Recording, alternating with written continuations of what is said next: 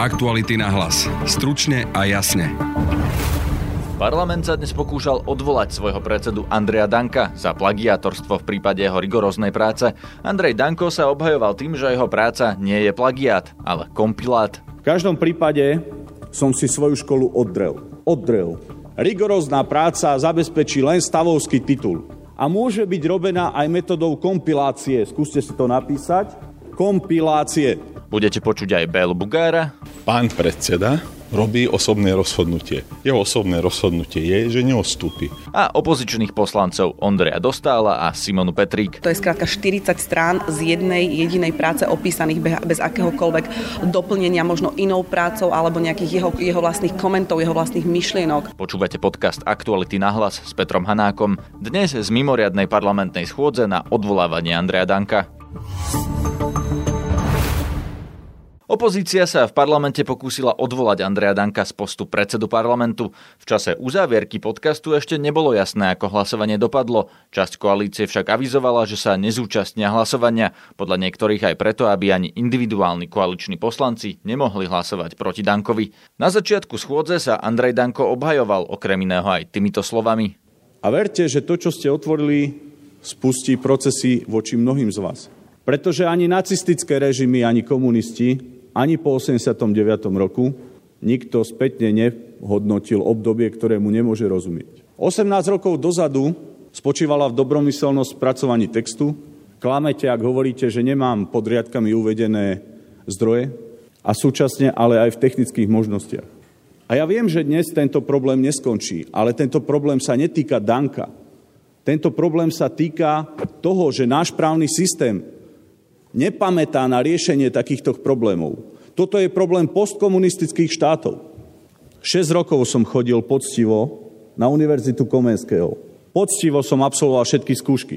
Desiatky skúšok, trikrát štátnice a okrem spomínaného titulu Judr mám titul magister. V každom prípade som si svoju školu oddrel. Oddrel. Ak chcete hovoriť o práci, musíte vedieť rozoznať charakter práce. Rigorózna práca nemá parametre vedeckej práce. Rigorózna práca zabezpečí len stavovský titul. A môže byť robená aj metodou kompilácie. Skúste si to napísať. Kompilácie. Pri tomto spracovaní textu, ktoré bežne používajú vysokoškolskí pedagógovia na nové skripta, je možné taktom konať. Dnes musia odozdávať tieto práce v digitálnej podobe a majú možnosť sa obrátiť na špeciálny systém, ktorý to skontroluje. No prepačte, v 98. 9. ak ste dostali pár a štvorok, ak ste dostali zadanie pedagóga, ak ste dostali literatúru, odpustite mi, také možnosti neboli. A verte tomu, že ak by mi predpísali 40% vlastného textu, nemám najmenší problém ho napísať.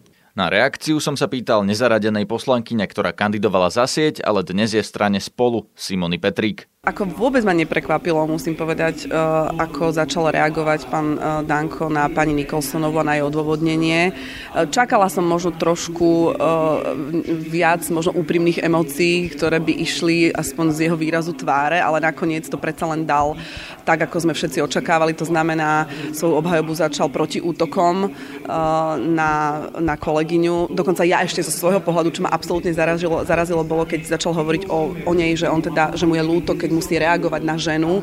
Neviem, čo tým úplne presne chcel povedať, pretože si myslím, že je úplne jedno, že či uh, odôvodnenie, či to muž alebo žena, to si ako dovolím naozaj uh, vypichnúť, pretože to ukazuje len jeho stereotypné zmýšľanie aj v, iných ohľadoch. No ale k samotnej obhajobe bolo to vyslovene trápne z môjho pohľadu a veľmi som zvedavá na tie, na tie dôkazy, o ktorých začal rozprávať, pretože doteraz mal obrovský priestor na to, aby tie dôkazy predložil. Niekoľkokrát bol vyzývaný či už verejnosťou, alebo médiami, alebo aj nami samotnými a nič také nepredložil a zrazu ich má. Čiže... Takto on predložil nejaké poznámky, ktoré mal k tej rigoróznej skúške. Je to podľa vás dostatočný dôkaz o tom, že tú prácu písal sám? A mňa by zaujímalo, že, že kde ich tak dlho uchovával tieto poznámky, keď nič iné okrem tých poznámok nemá, ale to toto zrazu má po, tých, po toľkých rokoch. Čiže ak toto sú tie dôkazy, o ktorých hovoril, tak to je vyslovene smiešné, je to, je to trápne, ako naozaj močí sa v tých, v tých blúdoch, v tom, v, tých, v tom blate nezmyslov a klamstiev, takže absolútne nedostatočná obhajoba a som naozaj zvedavá, ako to celé dnes dopadne, ale, ale myslím si, že to bolo veľmi trápne. Čo hovoríte na to, že teda obhajuje, že je to kompilát a kompilát to byť mohol, že to nie je podľa neho plagiat, lebo nejaké zdroje tam uviedol? Ale veď v poriadku, ako, áno, je, to, je pravda to, že, že e, kompilát znamená, že, že teda dáte dokopy niekoľko zdrojov, ale pardon, 40 strán opísať z jednej práce, to nie je, že to, to, to, to nie je uh, dôkaz toho, že, je to, že, je to, že, že kompilát je v poriadku. To je skrátka 40 strán z jednej jedinej práce opísaných bez akéhokoľvek doplnenia, možno inou prácou alebo nejakých jeho, jeho vlastných komentov, jeho vlastných myšlienok. Čiže to, toto nes, nesplňa ani parametre kompilátu.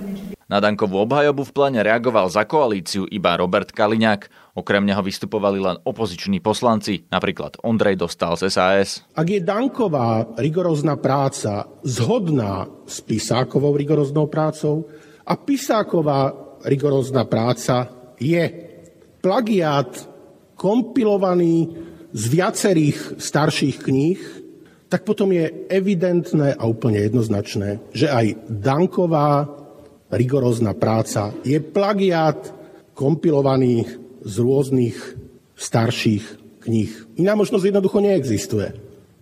No, ale opäť sa dostávame k tomu, že sú, aj tu sú možné viaceré, viaceré vysvetlenia. Spomeniem tri, ktoré sú podľa mňa možné. To prvé je, že Danko vypracoval ten plagiát a Pisák to od neho skopíroval.